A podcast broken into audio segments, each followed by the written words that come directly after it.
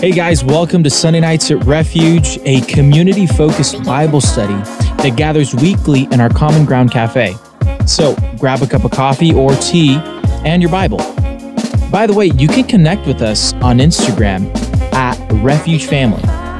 Now, our prayer is that Jesus would use this message to draw you closer to Him. So if you're ready, let's join tonight's study.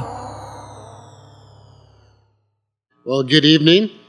Thanks again for being here tonight. And, um, you know, we uh, will be studying through the Psalms as you uh, have already begun studying through the Psalms uh, tonight. And, um, you know, it's being Christmas, and I have an Easter psalm. So we're going to be doing all the holidays tonight, it looks like. Um, but you know what? There, there was a theme that was happening with myself in worship, and I think it was also confirmed here. As you open your Bibles to Psalm 22,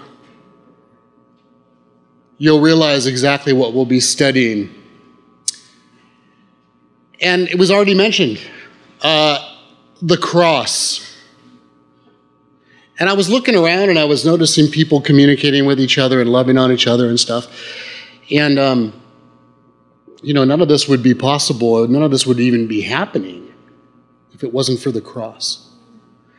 Because not only have we been reconciled to God, a holy God, as a sinful people, but we're also reconciled to each other as well. There's no more divisions, there's no more uh, boundaries. You know, there's neither Jew nor Greek, there's neither male or female, there's neither bond, slave, or free, but we're all one in Christ. And it's only because of the cross that that is even possible. So I just it's just great. You know, just on this whole theme about the cross, because we'll be talking about that tonight. I can remember as a young believer, and God just ministering to me and telling me, you know, uh, I came from a certain situation. We've all come from different groups and, and these sorts of things. And, you know, in all honesty, let's be truthful, you know, there's, there's a good mix in the body of Christ. And there's some people that you might think, oh, they're just a little bit different. And if I was in the world, I definitely wouldn't be hanging out with them. And I remember the Lord nailed me. And He says, You know what? I didn't ask you to figure them out, I asked you to love them.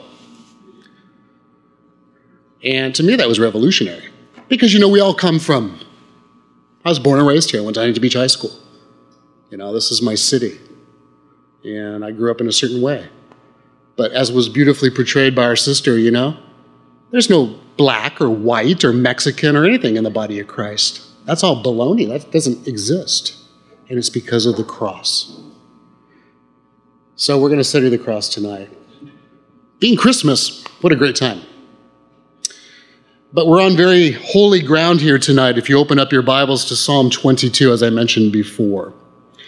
Um, obviously, the whole Bible is holy ground. Yet I believe this is some of the holiest ground there is. And what we're looking at in Psalm 22 is a psalm of David. And of course, King David, many experiences he went through, that's for sure, chronicled for us in the scriptures.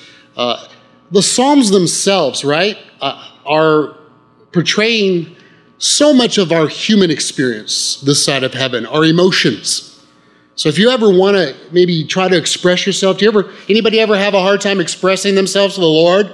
You know, how do I say that to God, you know? Oftentimes if you look in the Psalms, you'll find a psalm that just sort of nails it for you. Because again, under the inspiration of the Holy Spirit, he was able to articulate so much of what we find so hard to put into words. And there's a lot of struggle that we go through in this world, a lot of emotional struggle because this is what we have to deal with. And so, what's happening here in Psalm 22 is a psalm of David. Now, as I mentioned, David went through a lot of uh, different situations. This particular psalm, though, is not able to connect really to any event that we know that really occurred in David's life, which is interesting. But nonetheless, somebody went through this experience. I'm talking about a human being. But yet, it also had that prophetic element which a lot of the scriptures do. For instance, you maybe you've heard this said before. The new is in the old concealed, and the old is in the new revealed. Let me say that again. Old, New Testaments, right? The old, or sorry, the new is in the old, concealed. But the new is in, or the old is in the new, revealed. And that's what we see here. This is going to be portraying, as I've mentioned, uh, the crucifixion of the Lord Jesus. Holy, holy ground, for sure. But yet there was somebody that experienced it emotionally this side of heaven as well, an actual human. And what you see is someone who feels forsaken of God. Okay? Yet they're about to be executed. And then they go through an execution, or almost through an execution. In this case, it is prophetic of the Lord Jesus in his crucifixion. And then the last 10 verses of this particular psalm show God's wonderful deliverance. Okay? So that's what we're dealing with here. Let's have a look at it. My God, my God, why have thou forsaken me? Why are you so, so far from helping me? And from the words of my groaning. Oh my God, I cry in the daytime, but you do not hear, and in the night seasons, and I am not silent. You see somebody again grappling with a, a, a situation, a quite grave situation. Quite literally. And, and what's happening here is he's feeling like his prayers just aren't getting anywhere. He feels like God has actually forsaken him. Now, I think a lot of us, if not all of us, could identify with that. But please notice something it's a feeling, but they're very real. But the truth of the matter is, as we're going to notice here, Jesus himself experienced this forsaking ultimately, right? We know this from the scriptures from the New Testament. This is quoted by Jesus on the cross Eli, Eli, Lama Sabachthani. My God, my God, why hast thou forsaken me? We all know that but he was forsaken so that you would never be forsaken. You're never forsaken. In fact, in the book of Hebrews, it says very clearly it says, I will never leave you, and I will never forsake you. And you may boldly say, The Lord is my helper. That's his promise to you. It's not a feeling, it's the real deal. And so feelings come and go, don't they? But this guy's really dealing with it. My God, my God, why hast thou forsaken me? Again, prophetic of the Lord Jesus on the cross. We understand this, we know this. My God, my God, why hast thou forsaken me? Why are you so far from helping me? I cry. He's crying out in prayer, day and night. He's crying out. You ever been there? You ever been there?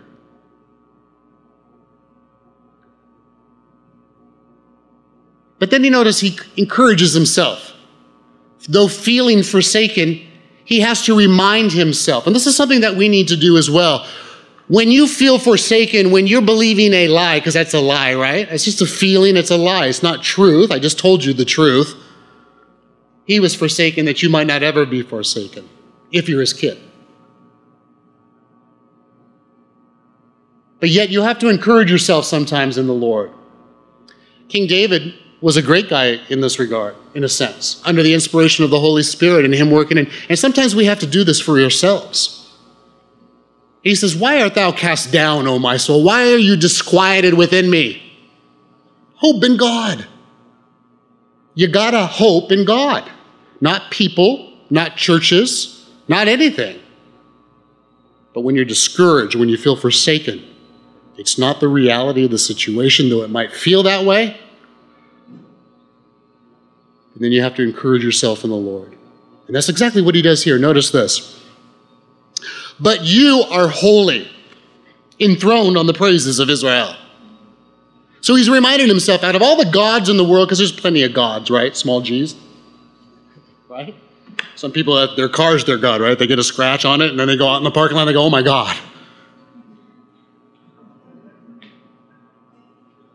But it's true, everybody's got something that they're relying on, and that's their ultimate purpose, that's their God. But he remembers that this God that he's dealing with is the Holy One of Israel. And that's a very special God you're dealing with. And also very helpful, too, huh? When you're going through a tough time, it's always good to remember who you're dealing with. If your God's not all powerful, then you might have some problems, but this God happens to be all powerful. And he reminds and rehearses himself in the truth of how God in the past was faithful. Notice this. Verse 4 Our fathers trusted in you, they trusted, and you delivered them.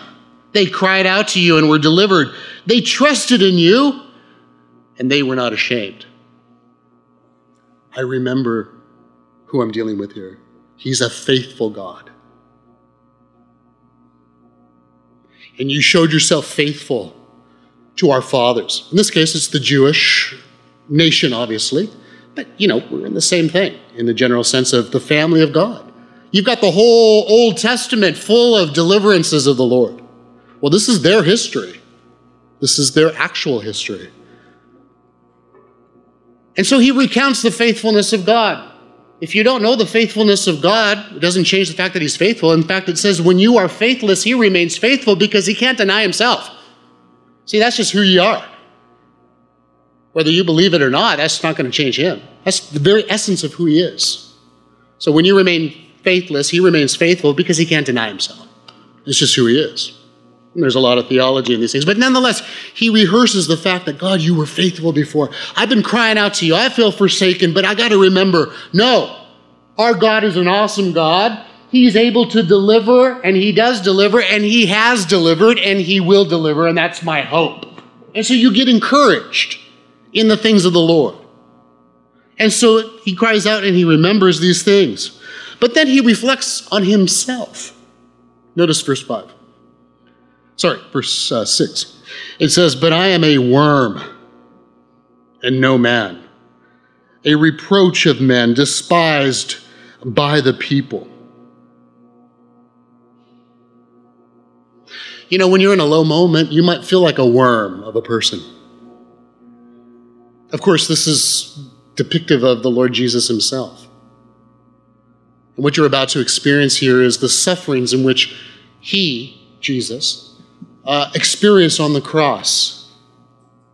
And all the rantings and ravings and the attacks of the evil around him while he was dying for us.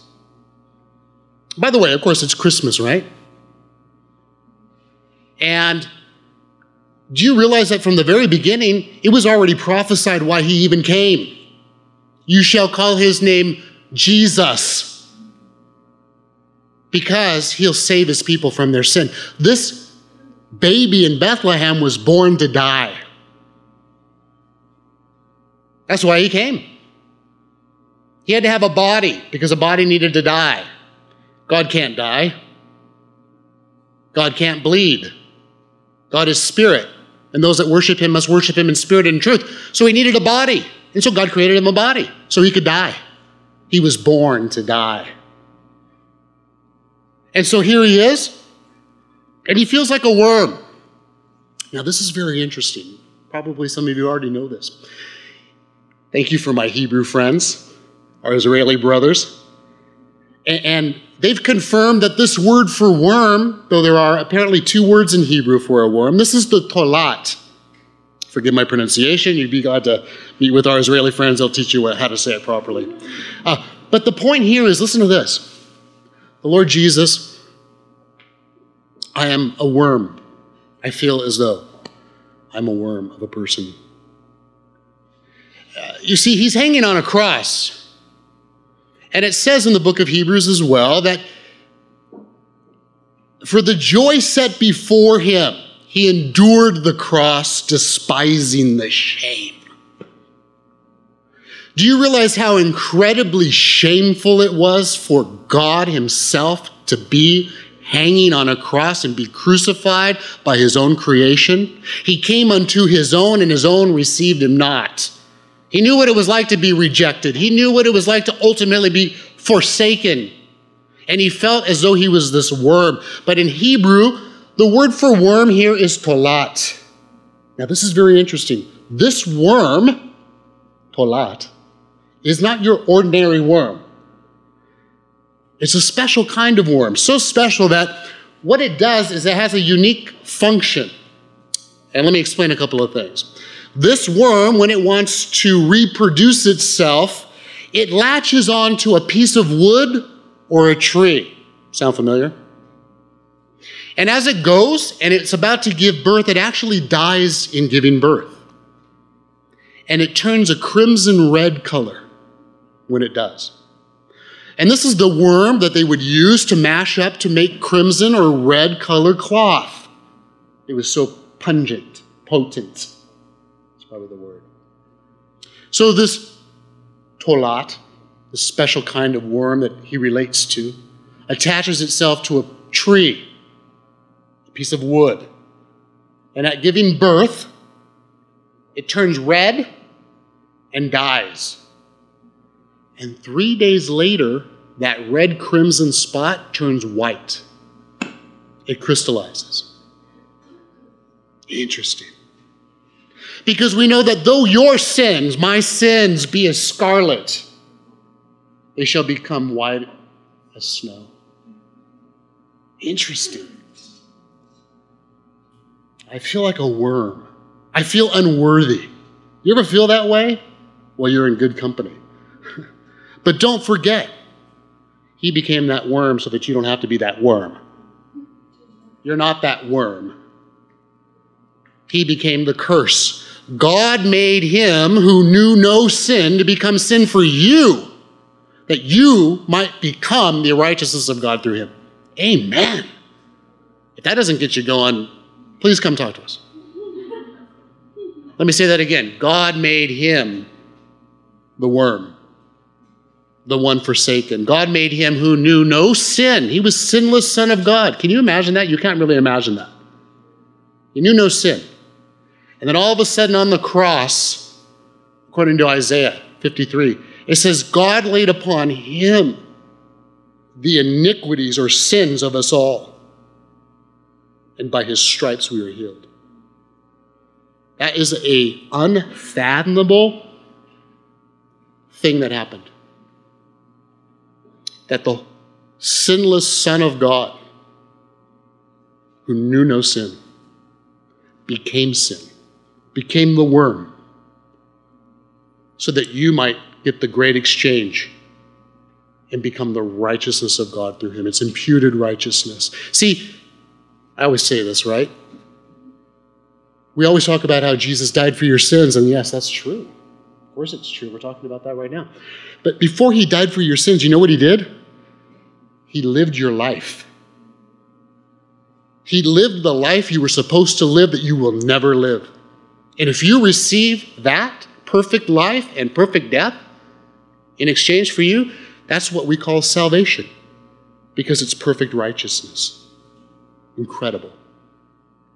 So I feel like this worm not a man. I'm a reproach of men and despised by the people. All those who see me ridicule me. They shoot out the lip and they shake their heads, saying, Ah, he trusted in God, in the Lord. Let him rescue him. Let him deliver him, since he delights in him. Now, again, this was quoted, right? By the way, Psalm 22, there are seven, seven, that's right, seven quotations from this particular psalm in the New Testament. And this is another one of them.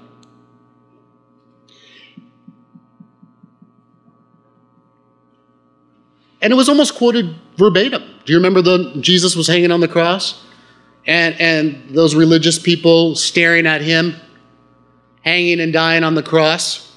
They said, Hey, if he delights in the Lord, let him come down from that cross. Let God deliver him. Again, quoted almost verbatim from this psalm. Another thing, too, is this psalm being prophetic, a psalm of David, comes 1,000 years prior to this particular event we call the crucifixion. And 500 years before this thing called crucifixion, which was established by the Assyrians. They're the ones who came up with this wonderful way to execute people called crucifixion. And the Romans sort of perfected it. But it was the Assyrians.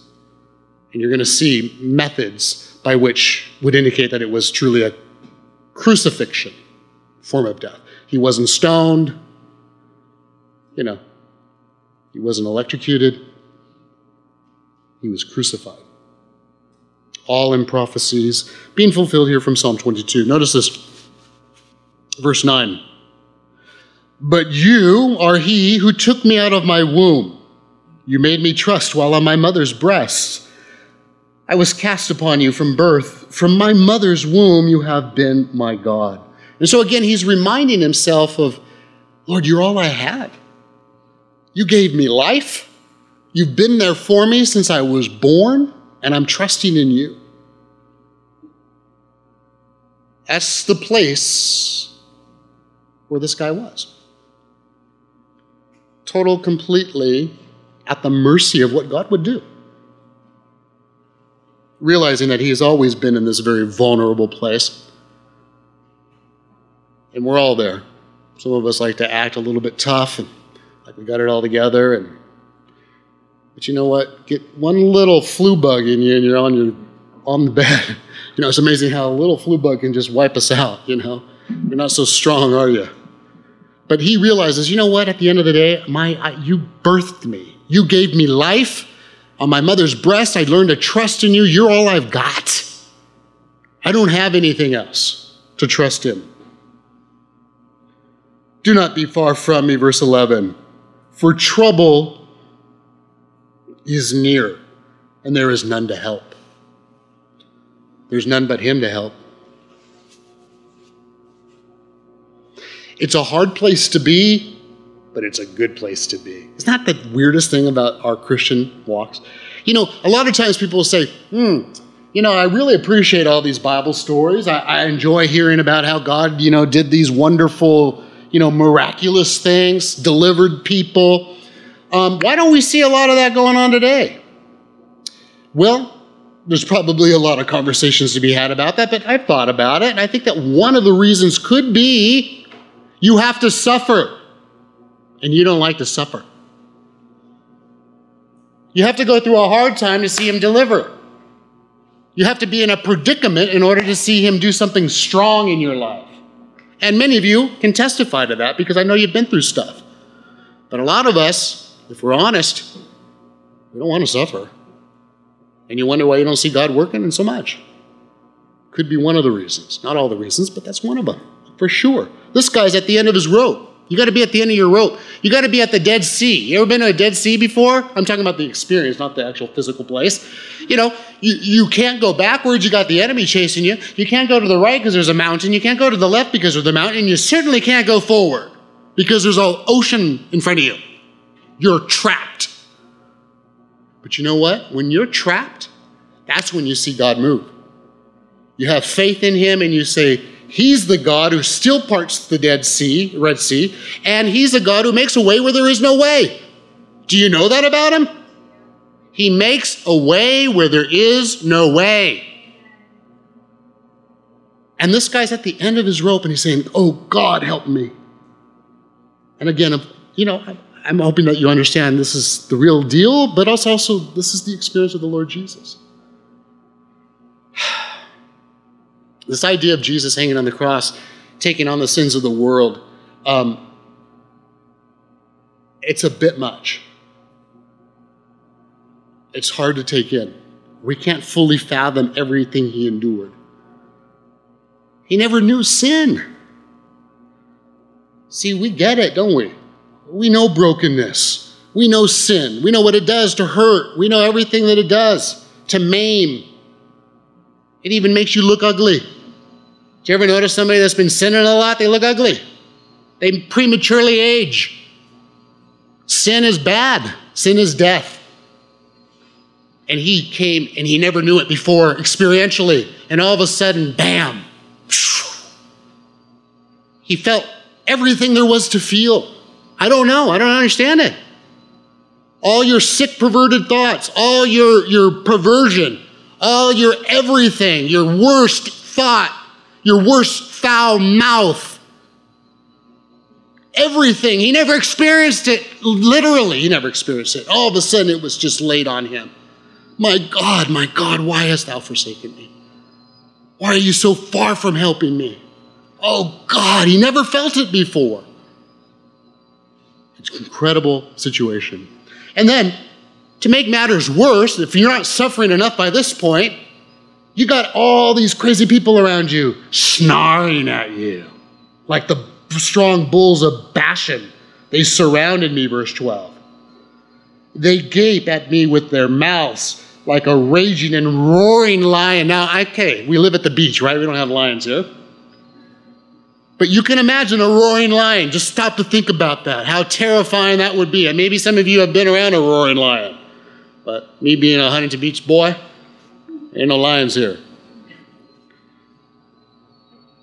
Strong bulls. Those are strong animals. You ever see the running of the bulls in Spain? You know, you ever see somebody get gored, bucked? You know, they're strong animals. And they're what are they doing? He's hanging on the cross and they're circling him around. And this is what it feels like. The roaring lion, the strong bulls of Bashan. It's an area in the northeast of the country. And then how does he feel physically? Well, let's talk about that for a minute. I am poured out like water, and all my bones are out of joint. My heart is like wax. I'm poured out like water. I'm not going to pour out water, I'm going to drink something. But you know, you take some water, you pour it out to the last drop. There's nothing left. He doesn't have anything left. I'm like poured out water. And he says here as well, my heart has melted. It's like wax. Now, again, this is going to be describing much of what it's like to be crucified. And crucifixion, for those that don't know, is basically death by asphyxiation. You suffocate. Because the only way for you to get any oxygen in your lungs when you're like this and you're hanging, all your body weight is hanging, and you only have these two things supporting you, and everything's pulling down the only way for you to get any air, you have to go and pull up so your diaphragm can get air. That's why they broke the legs of people that were still hanging around because then they would just finally suffocate. And so it's death by asphyxiation. And this is what's going on here. And his heart feels like wax. And my bones are out of joint. Anybody dislocated any joints anytime? Dislocated shoulders? I understand they're very painful. I can't imagine.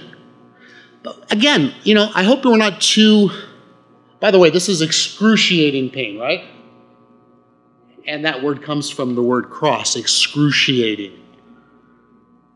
It comes from that experience on the cross, something that's excruciatingly painful.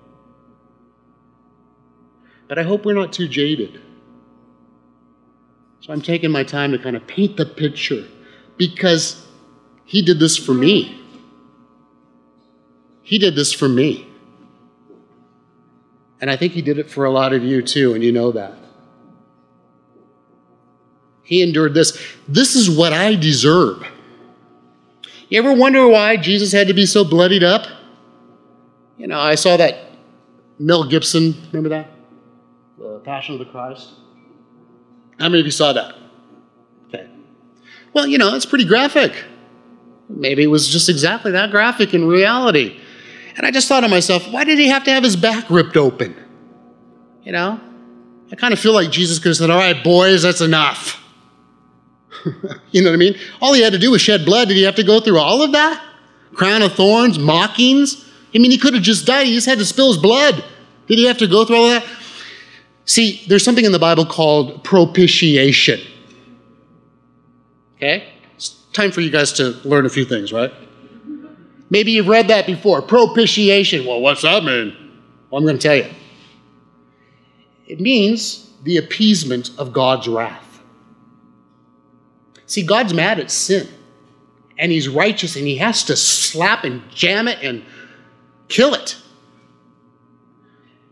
It's the just punishment that is deserved. See, in heaven, I don't know if you know this or not, you know, in heaven we have this rap sheet. You know what a rap sheet is? Usually your criminal offenses. Some of us have rap sheets here on in earth too, you know. But we all have this heavenly rap sheet. And you all are going to be punished because you've offended a holy God. We're all criminals. And God says, I know that, but I'm going to take your punishment for you. So the book of Hebrews, I'm quoting a lot of book of Hebrews, aren't I? Says, How shall you escape if you neglect so great a salvation? Do you think there's any other hope? He took it for you right here. And if you reject that, you've rejected your only ticket to heaven because he endured all of this suffering because it was the propitiation that God required. It's the appeasement of God's wrath. God is mad at sin. God hates sin. He loves us, and He hates it because of look what it does to us. Look what it does. It mars His creation. And we can all testify to that. We've either sinned against people or we've been sinned against. And we know it's not a fun thing. So He took upon Him the iniquities of us all. These are these raging animals, if you will, surrounding Him. He's been poured out like water. All of his joints are out of place. His heart is like wax. It melted within me. Verse 15 My strength is dried up like a potsherd. That's that dried piece of pottery. And um, my tongue clings to my jaw. You have brought me to the dust of death. For dogs have surrounded me. The congregation of the wicked have encircled me. They pierce, notice, my hands and my feet. I count all my bones, and they look and stare at me. They divide my garments among them, and for my clothing they cast lots. Again, quoted there in the New Testament, right? Remember that? The uh, actual soldiers did this in a mocking sort of a, a thing to Jesus with his garments. But you, O Lord, do not be far from me. O my strength, hasten to help me. Deliver me from the sword, my precious life from the power of the dog. Now, see, in the Middle East, back then at least, I don't know, our brothers can tell us if it's still the same. A dog is like the, an unclean animal, it's like a scavenger. And so, this is what he's talking about. These are these crazy dogs. Save me from the lion's mouth, and from the horns of the wild oxen. So, again, being gored by an animal. Now, notice the difference as we continue on and finish out here the last portion. As I mentioned earlier, the last 10 verses here are now about God's wonderful deliverance. As you'll notice too, uh, I'm running out of time, so I'm going to just kind of give you a thing. Uh, 21 through 31 is a total shift now. And as God answers this cry, and notice what happens. It says, Save me from the lion's mouth, verse 21, of the horns of the wild one. You answered me. 22, I will declare your name to my brethren. In the midst of the assembly, I will praise you. That is quoted, the 22nd verse here is quoted again in the book of Hebrews, chapter 2. And it's very interesting in its connection. You can look it up if you're interested later. Chapter 2 of Hebrews, this is quoted. And, and what it is, is in between 21 and 22, there's this wonderful thing that happened, and this is a testament to it. And I put it to you it's called a resurrection. And you can look at Hebrews chapter 2, and you can see how this is quoted and why it's quoted in its context. And it's basically what it is, is it's a testimony to the fact that that cross produced something, just like that toloth, that little worm. What did it do? It gave birth. One man's death gave life to thousands. And so that's what's happened here. And so 22, I will declare your name to the brethren in the midst of the assembly. I will praise you. You who fear the Lord, praise him. All you descendants of Jacob, glorify him and fear him, all you offspring of Israel. For he has not despised nor abhorred the affliction of the afflicted. You feel afflicted tonight? Guess what? He's interested. He's interested in your affliction, but you got to bring it to him. Nor has he hidden his face from him, but when he cried to him, he heard. We have a hearing God. You know that? You know, God hears your prayers. Of course he does. Not only does he hear them, but he acts on them, as he did for this man here, and of course the Lord Jesus ultimately. My praise shall be of you in the great assembly. I will pay my vows before him and those who fear you. Isn't that interesting how you kind of go through troubled times sometimes? And what do you want to do? You initially want to say, Oh God, if you do this, I'll do that. I'll make a vow. I'll stop doing that if you do this. Well, guess what? The Bible says it's better not to vow than to vow and not to pay. But this is a troubled situation, and this guy made a vow. And he goes, Okay, I'm going to pay my vows now. I was in trouble. I was, let's make a deal, kind of a thing. But you don't have to do that with God. But he did. So he cried out and he heard, uh, paid my vows, verse 26 The poor shall eat and be satisfied. Those who seek him will praise the Lord. Let your heart live forever. All the ends of the world shall remember and turn to the Lord and all the families of the nations shall worship before you. For the kingdom is the Lord's, and he rules over all nations. You ever wonder what God can do? Well, he's sovereign. You know what sovereign means? He does as he pleases. He's sovereign, even over the nations. That's a hard one to take, isn't it? Especially if you watch the news these days. You're like, really? Yeah, really. God is working his work behind the scenes because he rules, the sovereign over all nations. All the prosperous of the earth shall eat and worship, and those who go down to the dust shall bow before him, even he who cannot um, himself keep himself alive. A posterity shall serve him, and it will be recounted of the Lord to the next generation. Guess what? when you go through something and you have an answer to prayer, you have a testimony, right? And that testimony is to be shared among the body of Christ, to encourage people. And what does it say? It says that, doesn't it, in the New Testament? He says, when you are afflicted or you go through something and you've suffered and then you've seen God come through, take that consolation, that consolation, that comfort that you received, and now you'll be able to comfort others. Let me tell you what God did for me. Let me tell you, I went through that same thing, or I went through a similar thing. And you declare it to the next generation His goodness, His deeds. That's what it means to walk with the Lord. You got to have your own business with Him.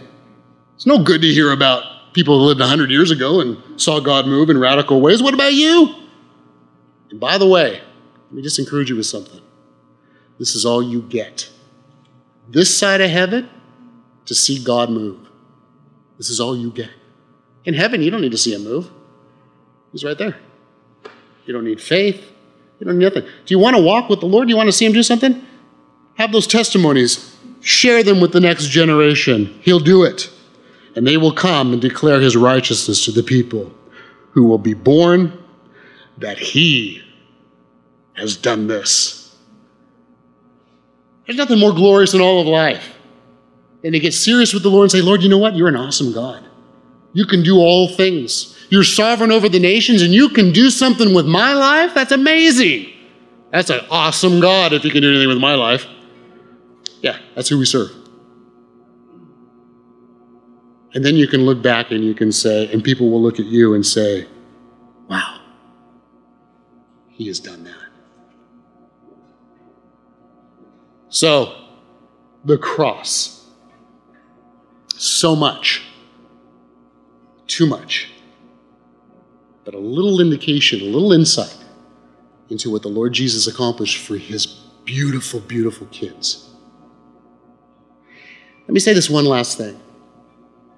You know, we all understand this concept of something was made or created to be used, right? For instance, today I was driving down Pacific Coast Highway and I was out in front of Pacific City. And if you've ever noticed, there's this, I don't know, it's kind of a design. It's this wood, and it goes up, and then it goes down, and it goes up. And people just kind of hang out there, right? And I thought, you know what? If I was the architect, I'd be stoked. Because there was all kinds of people using it. And I said, that's why I designed it. I'm stoked as an architect to see people using it for what I created it for. The Lord Jesus says, Now my suffering is over but I want a return on my suffering. And the return is that people would receive this because it's a free gift of God. It's not of works, lest any man should boast. I paid it all, Jesus would say. And if you don't receive this, if you don't take this offer, there's no other offers. So again, the idea of he did it and now he wants a return. And the return is a lot of you in here. If you have not yet taken that, it's a free gift. There's no weirdness, there's no tricks. He did it all, He paid it all. All to Him I owe. He's the one, the Holy One.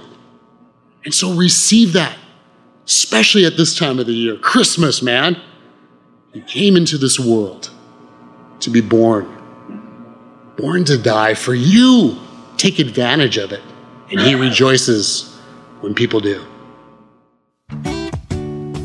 This has been a presentation of Refuge Calvary Chapel, Huntington Beach. For more information about our ministry, please visit refugefamily.com or call 714 891 9495. Set free my heart, set free my soul. I don't want to be a prisoner no more. Unlock the door that holds me in. This is the day that life begins. Set free my heart, set free my soul. I don't wanna be a prisoner no more. No more. Unlock, the door that holds me in. This is the day that lies.